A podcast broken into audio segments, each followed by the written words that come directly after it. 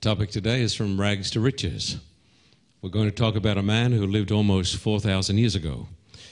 Back in the days of the pharaohs, when the pyramids were still standing there, well, they were there, I guess, when Joseph was a boy for about seven, eight hundred, nine hundred years. So we're going back a long way in time.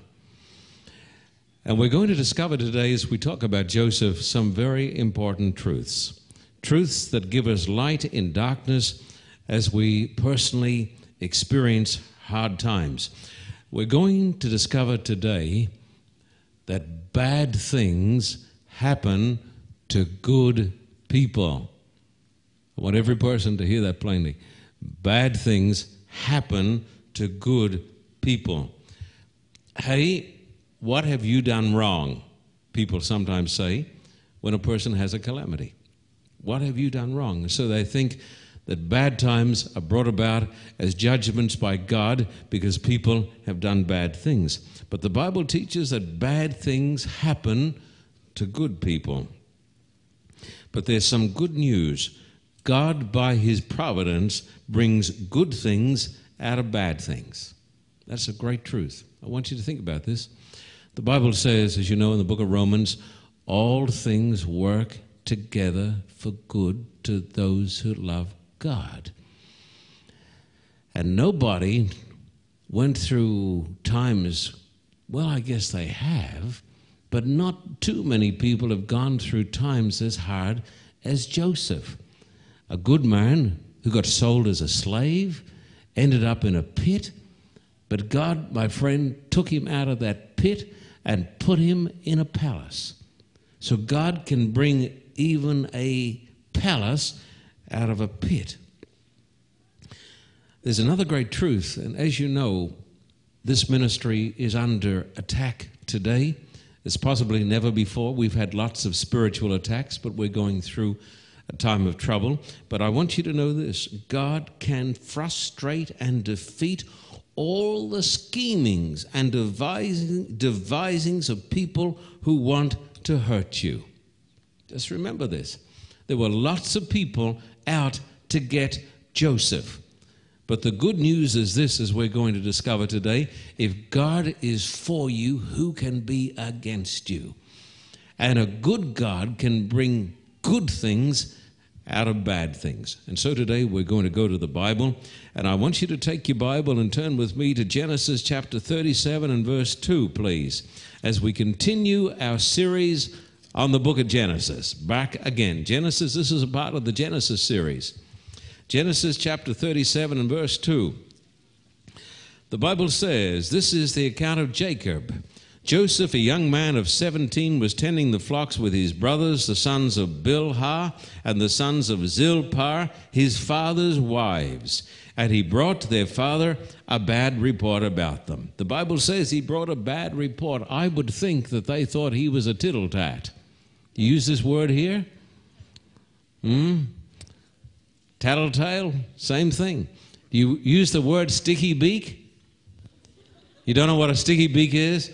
A sticky beak is a person with a big beak and it has it in everybody else's business. and so they thought he was a sticky beak and he was a tittle tat or what? Tattletale. Well, same sort of thing. You see, we understand each other perfectly. And he went along to his father, perhaps a little immature, with a little immaturity and a little bit of self righteousness, and he gave a report about his brothers. But I want to tell you folks something. Joseph was a good boy, but you couldn't say that about his brothers. They were mean, mean fellows. Notice verses 3 and 4, if you don't mind. Now, Israel loved Joseph more than any of his other sons. You know why, don't you? You know why, don't you? The real reason he was the son of Rachel, his true love. This is the woman he wanted, and this is the woman who he was tricked out of, and this is the woman he just loved so much, and she was the son of the woman he loved. And so, verse 3 now Israel loved Joseph more than any of his other sons because he had been born to him in his old age, and he made a richly ornamented robe for him. When his brothers saw that his father loved him more than any of them, they hated him, not couldn't couldn't speak a kind word to him. Now, my friend, most folks think that jealousy is just a little sin.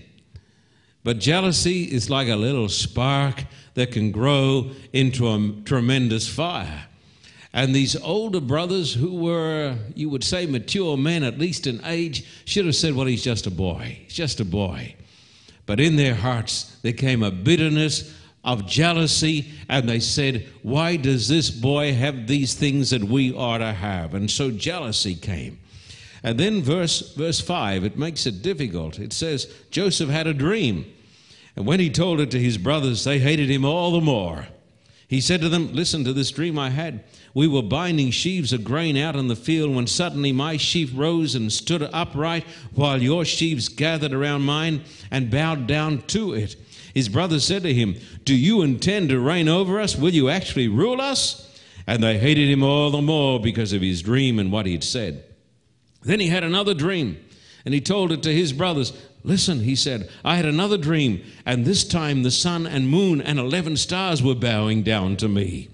When he told his father as well as his brothers, his father rebuked him and said, What is this dream you had? Will your mother and I and your brothers actually come and bow down to the ground before you? His brothers were jealous of him, but his father kept the matter in mind. You know why his father kept the matter in mind?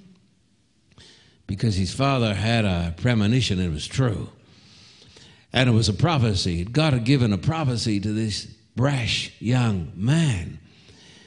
And even though the brothers could not believe it was true, in the heart of the wise old patriarch Jacob, there came the glimmer yes, it may be true. Now, I want you to come, if you don't mind, to verse, verse 12. Now his brothers had gone to graze their father's flock near Shechem. And Israel said to Joseph, As you know, your brothers are grazing the flock near Shechem. Come, I'm going to send you to them.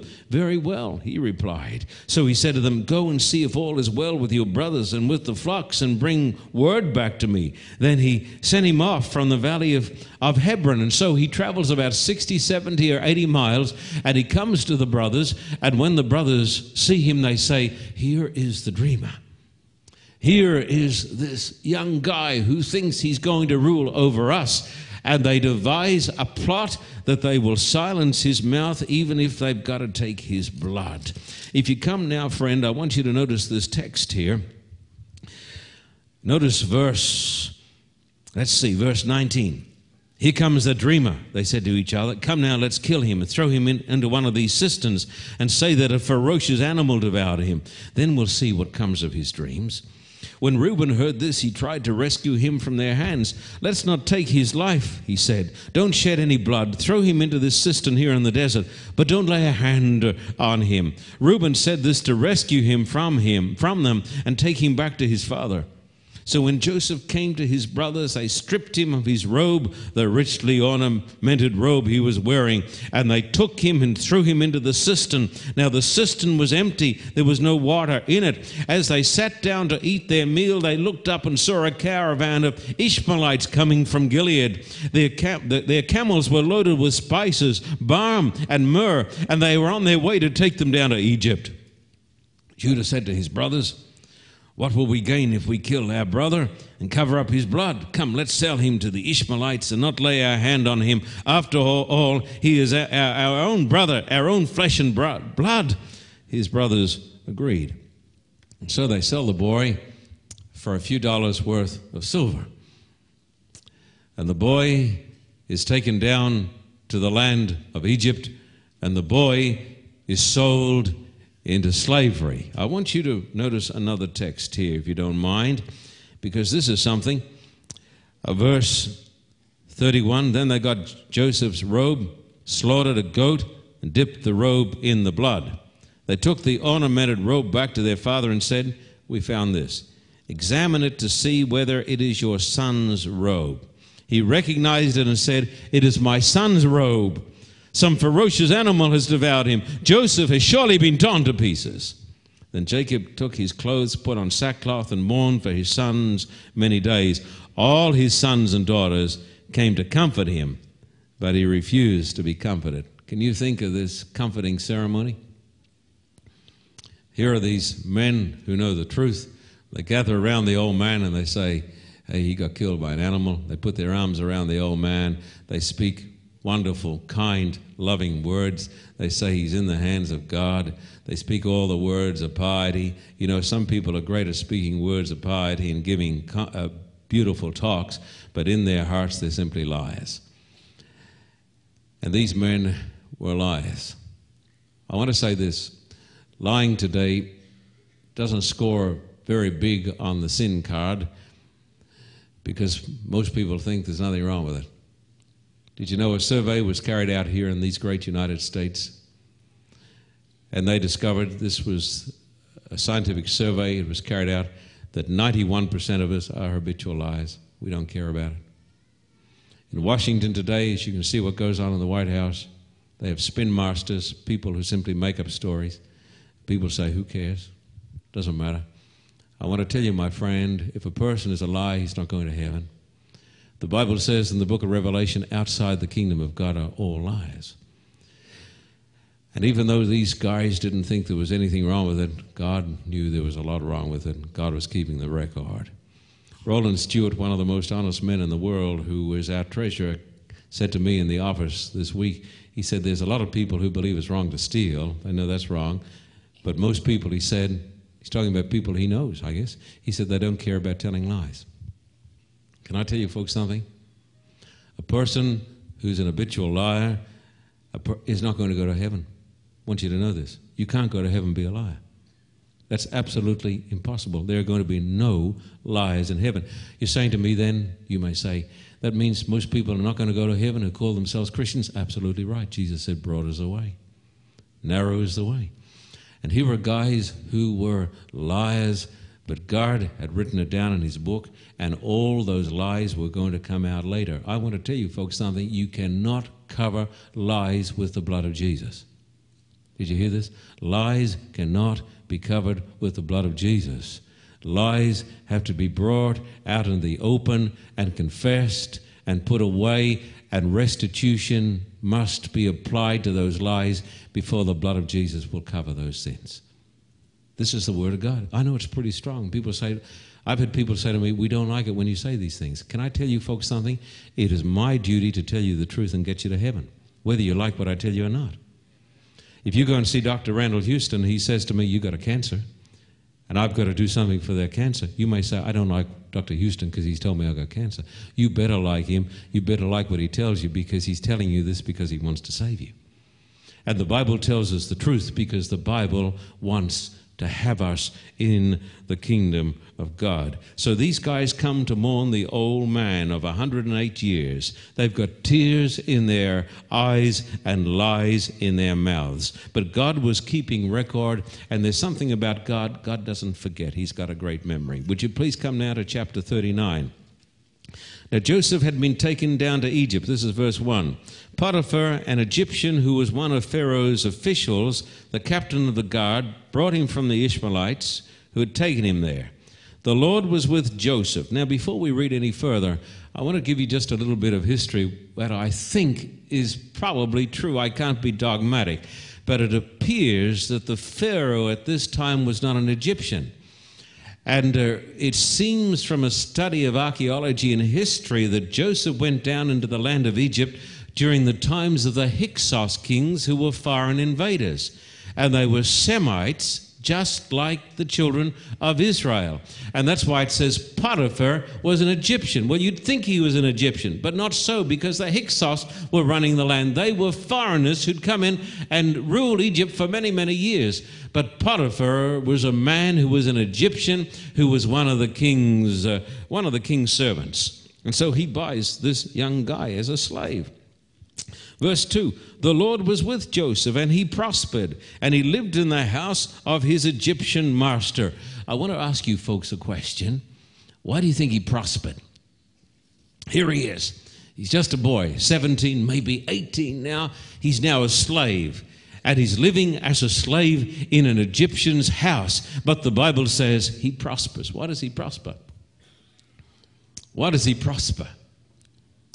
He prospers because, as Bob says, God was with him. Now, my friend, you can be taken and thrown into a dungeon. But even a dungeon cannot rob you of the presence of God. And when you have the presence of God, you have His prosperity. So if you're in the hands of God, you don't have to worry about too much, do you? Now, verse 3 When his master saw that the Lord was with him and that the Lord gave him success in everything he did, Joseph found favor in his eyes and became his attendant. Potiphar put him in charge of his household, and he entrusted to his care everything he owned. From the time he put him in charge of his household and of all that he owned, the Lord blessed the household of the Egyptian because of Joseph. The blessing of the Lord was on everything Potiphar had, both in the house and in the field. So he left in Joseph's care everything he had. With Joseph in charge, he did not concern himself with anything except the food he ate. That's why Jesus said of his followers, You're the salt of the earth. Where a true child of God goes. I'm not talking about hypocrites. I'm not talking about put ons. I'm not talking about religious charlatans. I'm not talking about smooth talkers. I'm talking about a dinky die, genuine, true blue believer. I'm talking about somebody who is a person that is genuine, not a fraud, not a put on, not a smooth talker, not a load of baloney. You see? I'm talking about a genuine person. The Bible says that person is the salt of the earth, and where that person goes, the blessing of God will rest. I want every person to know today that they can take away your house, they can take away your reputation, but they can't take away the blessing of the presence of God. And so here is this young Hebrew, 17, 18. He's strong and he's good, good looking. He has everything that makes him desirable to the other sex. Now Joseph was well built and handsome. And after a while, his master's wife took notice of Joseph and said, Come to bed with me. But he refused. With me in charge, he told her. My master does not concern himself with anything in the house. Everything he owns, he has entrusted to my care. No one is greater in this house than I am. My master has withheld nothing from me except you, because you are his wife. How could I do such a wicked thing and sin against God? And though she spoke to Joseph day after day, he refused to go to bed with her or even to be with her. So here you have a handsome slave and a frustrated housewife. And she doesn't give up, but she keeps after him with her long eyelashes. Verse 11 One day he went into the house to attend to his duties, and none of the household servants was inside. She caught him by his cloak and said, Come to bed with me. But he left his cloak in her hand and ran out of the house. When she saw that he had left his cloak in her hand and had run out of the house, she called her household servants. Look, she said to him, this Hebrew has been brought to us to make sport of us. He came in here to sleep with me, but I screamed. When he heard me scream for help, he left his cloak beside me, and ran out of the house. She too was a liar, and she had set up the prophet and the servant of the Most High God. Now read on. She kept his cloak beside her until her, his master came home. Then she told him this story That Hebrew slave you brought us came to me to make sport of me, but as soon as I screamed for help, he left his cloak beside me and ran out of the house. The liar.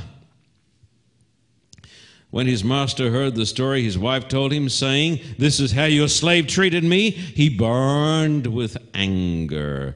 Joseph's master took him and put him in prison, the place where the king's prisoners were confined. Why didn't he chop off his head? As the law demanded of a slave who tried to rape, uh, rape the mistress. Why?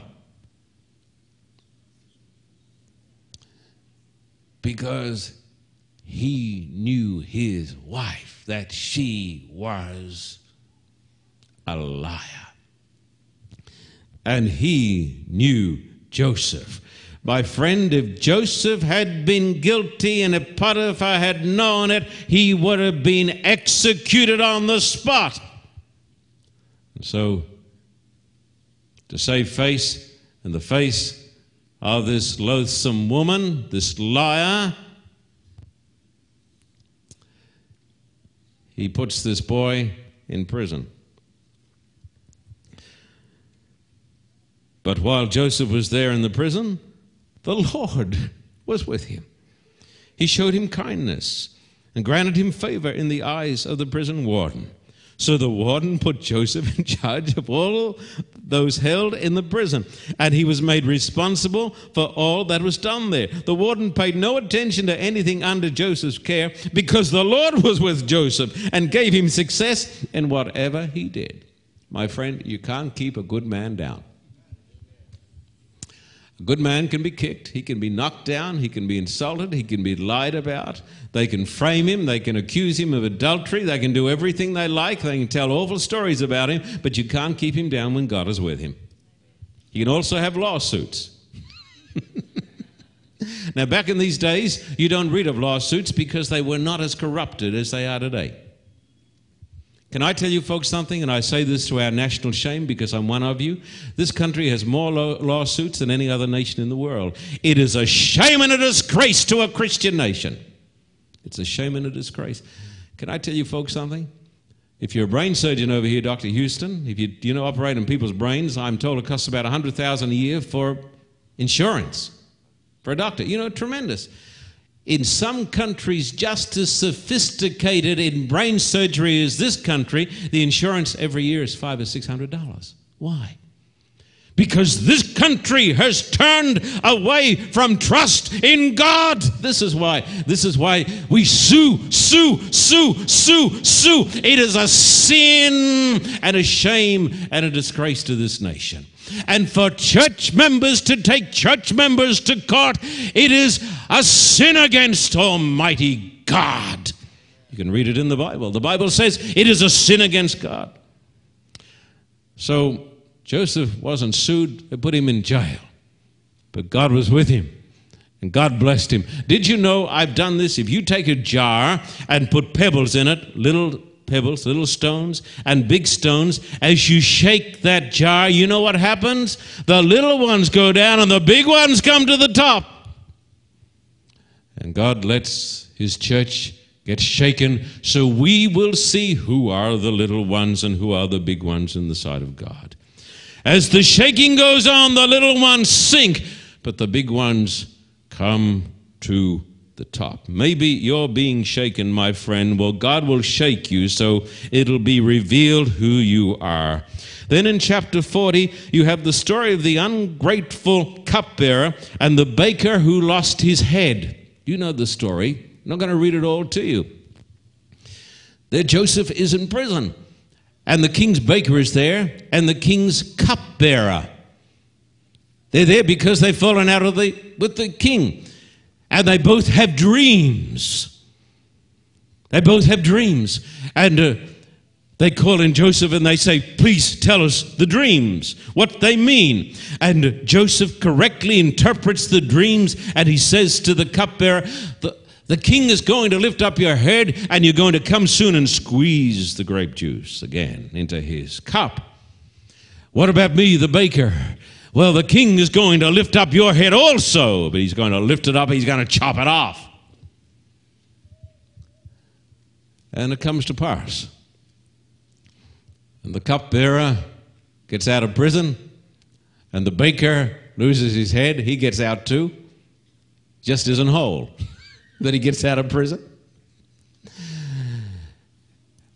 And time goes by 13 years. How many? 13 years. 13 years in a prison praying, saying, God, why have you done this to me? God, my friend, always comes through, but he doesn't seem to be in a hurry. People say, but I've been praying for a year. Well, you may have to pray for 13 years. I'm not offering you an easy way. I'm telling you, the Bible says he was there for 13 years. And then Pharaoh has a dream and he sees seven fat cows come up out of the Nile. And then seven skinny cows. And the seven skinny cows eat up the seven fat cows. And then he sees seven ears of corn or wheat seven fat ones and seven skinny ones, and then he sees the wind comes and it blows upon them. And he can't sleep about this. He can't sleep as he thinks about it. So he calls in the magicians, like Daniel did, like has happened in the days of Daniel at least. He calls in his magicians, like Nebuchadnezzar did. And he says, Interpret this to me. They can't work it out. They don't know anything about these skinny cows and these fat cows and these these ears of corn shriveled by the hot east wind. And then there's a guy in the court, this is years after, he says, You know, I seem to think I can remember there was a guy back there in the prison, 13 years. Yeah, his name was Joseph, and he can tell the king his dreams, I believe. So they send for Joseph and they shave his head to make him look presentable, and they bring him in before Pharaoh and he comes in before Pharaoh and the mighty Pharaoh. And my friend, these Pharaohs were mighty men. Uh, there he was, dressed in all his splendor, seated upon his throne. And here comes Joseph. He's about 30 years of age. And uh, the king says, Can you tell me what these what the business is about these seven fat cows and these seven skinny cows and these seven heads of corn that could shrivel up. What, is, what does it mean? And he says, I can't tell you, but he says, God can tell you. And then he reveals the secret to the king.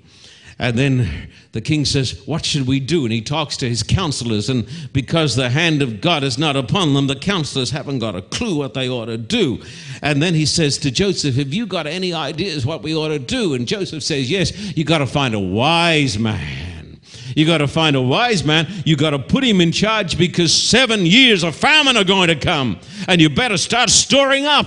And you better get a wise man, a great administrator. And so the king, Pharaoh, says, Is there anywhere in the world where we can find a man as wise as Joseph? Trustworthy who doesn't tell lies. I wonder, my friend, what Mrs. Potiphar was thinking.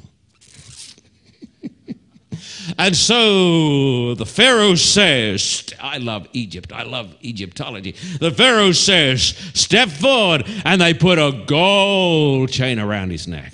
And the king plucks off his ring, puts it on his finger, and he says, I proclaim that you are Zaphenath-Paneah. It's written in the Bible. That's the actual Egyptian word. Zaphenath-Paneah. And when he goes out that day, he's got a he's riding a chariot. And uh, the attendants call out, Abrech, a break, Abrech, bow the knee, bow the knee. The second is coming, the prime minister. And it happened so quickly. Did it? 13 years. But when it happened, it happened quickly. God took this faithful, decent boy who wouldn't lie, who wouldn't cheat, who wouldn't degrade himself. He took him, my friend, out of the pit and he put him in the palace. Everybody may have forgotten him. The cupbearer may have forgotten him. But I've got news for you God hadn't forgotten him. Would you please look at uh, chapter 41, please? 41 to 45.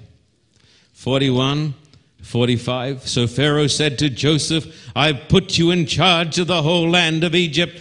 So let it be spoken, so let it be done. I put you in all in charge of all the land of Egypt. Then Pharaoh took his signet ring from his finger and put it on Joseph's finger.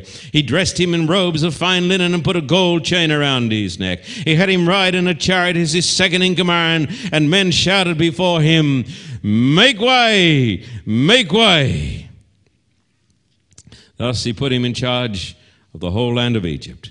Then Pharaoh said to Joseph, I am Pharaoh, but without your word no one will lift hand or foot in all Egypt. Pharaoh gave Joseph the name Zaphenath-Paneah and gave him Asenath, daughter of Potiphera, priest of On, to be his wife. And Joseph went throughout the land of Egypt. Joseph was 30 years old when he entered the service of Pharaoh, king of Egypt.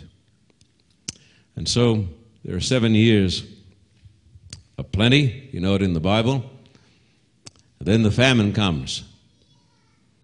And up there in the land of Canaan, there's an old man by the name of, by the name of Jacob with his sons and their wives and their children, and they're getting hungry.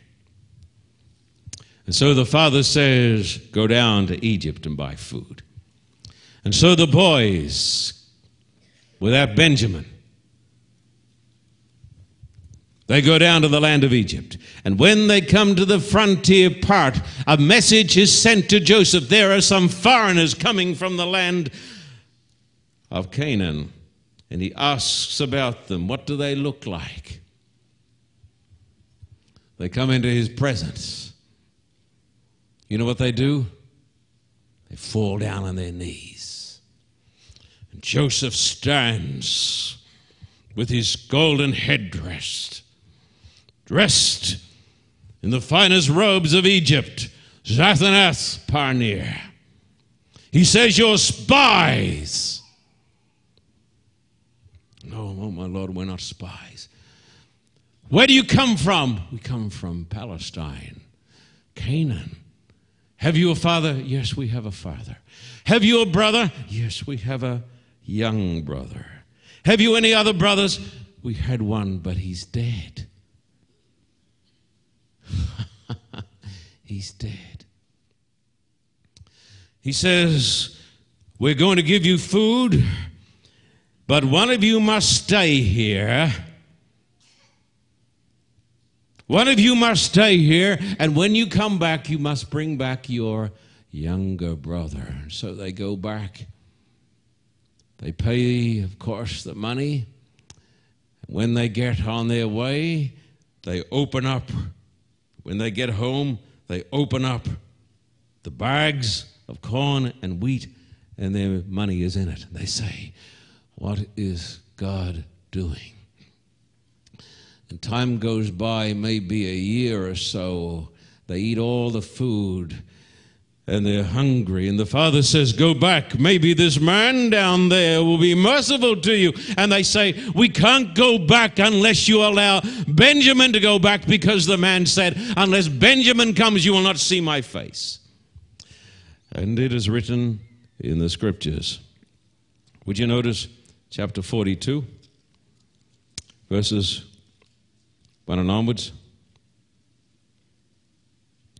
When Jacob learned that there was grain in Egypt, he said to his sons, Why do you keep looking at each other? He continued, I've heard that there is grain in Egypt. Go down there and buy some for us, so that we may live and not die. Then ten of Joseph's brothers went down to buy grain from Egypt. And uh, then you come to chapter 43. Chapter 43. Oh boy, this is a story. Now the famine was still severe in the land, so when they'd eaten all the grain they'd brought from Egypt, their father said to them, Go back and buy us a little more food. But Judah said to him, The man warned us solemnly, You will not see my face again until your brother is with you. And so they're forced to return to the land of Egypt to buy some more food. But the father says, Take down some honey and some balm and some incense so that this great man in Egypt will be merciful to you. And then when they get down there, they come in again into the presence of the Zaphenath-Paneah and they bow down. And the Zaphenath-Paneah says, We're going to have a banquet. But he said, Of course, I can't eat with you. I don't eat with unclean people. So he has a banquet, and when they sit down to eat, the brothers discover that they're all seated according to their ages. And then he says, I have some gifts for you. And to Benjamin, he gives a portion five times more. And then he says, All right, take the food and you can go. And as they go, they're on their way. Then the Zaphenath-Paneah, Joseph says, Call out the army, pursue them, get after them, because my magic cup is missing. What a story, folks. Do you need to go to Hollywood? So they're on the way, and then you can hear the pounding of the horses' hooves and the chariots and the tinkling of the, the silver ornaments on the horses' necks, and the horses come pounding up. And uh, the army says, Stop. My master's divining cup is missing. Well, they say, Do you think that we would do this? We told you a moment ago that our money was somehow in our sacks and we returned a double portion. And then one of them blurts out, The person who has the cup will be put to death, will be your servants, will be your slaves for life. Oh, no. No, that wouldn't be fair, says the Egyptian. Just the person, my friend, just the person, he says, who has the silver cup, only him. The rest of you can go. So they look through all of the bags and they find the divining cup in Benjamin's sack. And so they go back. And then something wonderful happens. Judah, who'd been so harsh unkind, so ungodly 20 years before. He stands up and he says, I have an old father back home. If Benjamin doesn't go back, it'll kill my father, he says. I will take my brother's place. Let it be upon me. And then they start to talk to each other in the Hebrew tongue, and they don't think this Egyptian can understand them. And they blurt out, It is because of our sin. It is because of what we did to Joseph that we're being treated like this. It is because of our sin. And the Zaphenath-Paneah can't take it any longer, and he walks out. And you can read it in the next chapter. Chapter 45. Then Joseph could no longer control himself before all his attendants, and he cried out, Have everyone leave my presence. So there was no one with Joseph when he made himself known to his brothers. And he wept so loudly that the Egyptians heard him, and Pharaoh's household heard about it. Joseph said to his brothers, I am Joseph. Is my father still living? But his brothers were not able to answer him because they were terrified at his presence. Then Joseph said to his brothers, Come near to me. Come close to me. When they had done so, he said, I am your brother Joseph, the one you sold into Egypt. And now do not be distressed and do not be angry with yourselves for selling me here, because it was to save lives that God sent me ahead of you. For two years now there has been famine in the land, and for the next five years there'll be no plowing and reaping. But God sent me ahead of you to preserve for you a remnant on earth and to save your lives by a great deliverance. All things work together for good, he says. I guess this is one of the great moments in history when these men on the ground kneeling before him look at him and they see a mighty Egyptian prince, and he says, probably takes off his crown, Look, it's me. You haven't seen me for 22 years. It's Joseph. Don't be mad at yourselves because God had his plan even in the evil that you did. Now he says, Is my father all right? Go and tell my father Joseph is alive. And so the brothers go back. And old Jacob is looking down the road and he hears the camels coming. But more than camels, there are prancing horses and Egyptians. They come to the father, those, those brothers, and they say, Father, Joseph is alive. He's the boss of Egypt. And the old man can't believe it. He's alive, Father. We lied to you. Be sure your sin will find you out. You can lie, you can lie, you can lie, you can lie, but the day is going to come when it's going to come out in the wash. Let it come out now. Let it come out now. Make your peace with God now because it's going to come out. There's a judgment day coming, friend. And so he can't believe it, but when he looks out the tent, he sees the horses. And he sees the men dressed as only the Egyptians could dress in their finery. I love Egypt. I love it. I, I specialize in it. And so the old man says, It is enough if Joseph is alive. They go down to Egypt. And the Bible says that one of the boys, one of the men, because they're, they're not boys any longer, they're midlife or older. Jacob is now well over a 100. And the Bible tells us that Joseph prepared his chariot. Oh, I wish I could talk about that and describe that. He prepared his chariot, the pomp, the ceremony. You've seen movies from Hollywood. He gets in his chariot a golden chariot with prancing stallions, and with half the army of Egypt, they go out, and the camels are coming. And the brothers are there, and the old man is there, and the children are there. And Joseph, the Bible says, gets out of the chariot. And the old patriarch comes to his boy and he says, My son you are alive. And the boy takes the father and the brothers back to Pharaoh, introduces them to Pharaoh. Pharaoh says, The land is before them, let them have the land of Goshen. Then the years roll by 17 years. 17 years God gave him, another 17 years and Jacob dies. And after the death of the father, those men who were so, so hard hearted in their youth think Joseph is going to seek revenge. Would you look at chapter 50? Chapter 50. And verse 15 and onwards. When Joseph's brothers saw that their father was dead, they said, What if Joseph holds a grudge against us and pays us back for all the wrongs we did to him?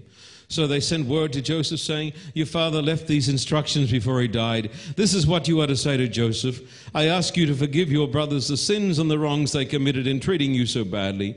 Now please forgive the sins of the servants of the God of your fathers when their message came, Joseph wept. Listen, my friend, listen carefully. There is no confession of sin without repentance. I had somebody come to me recently, and they said to me, Pastor Carter, what is in the past is in the past. We can do nothing about it. Yes, you can. You can confess it to God and confess it to man. Can I tell you practical story.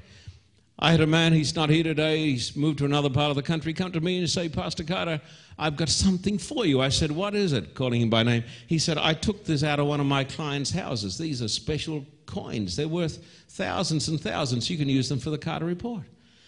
I said, What? Did you steal this? Yeah. But he said, I'm going to use it for God's work. My friend, people are doing it all the time, using religion to cover sin. I'm going to use it for God's work. I said to him, My brother, do you want to go to heaven? Yes. Well, you're not going until you take it back. He said, What am I going to do? He said, I'll go to jail. I said, Take it back, take it back. He took it back. He broke in again. He broke in, returned it. Imagine these folks when they wake up in Beverly Hills and they see it's all back. Listen, you got to take it back. If you've stolen, you got to take it back. If you've lied about somebody, you got to take it back. You say, I can't. Well, okay, bye bye. No heaven. You got to take it back. You say, what sort of gospel is this? The gospel of the Bible.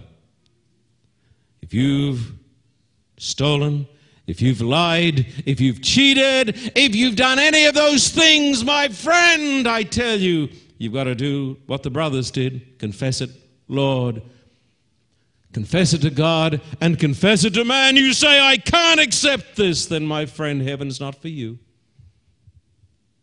It is the teaching of the Bible. I am not preaching this damnable lollipop, marshmallow, sickening, nauseating religion that has taken this country over. I'm preaching the word of the living God.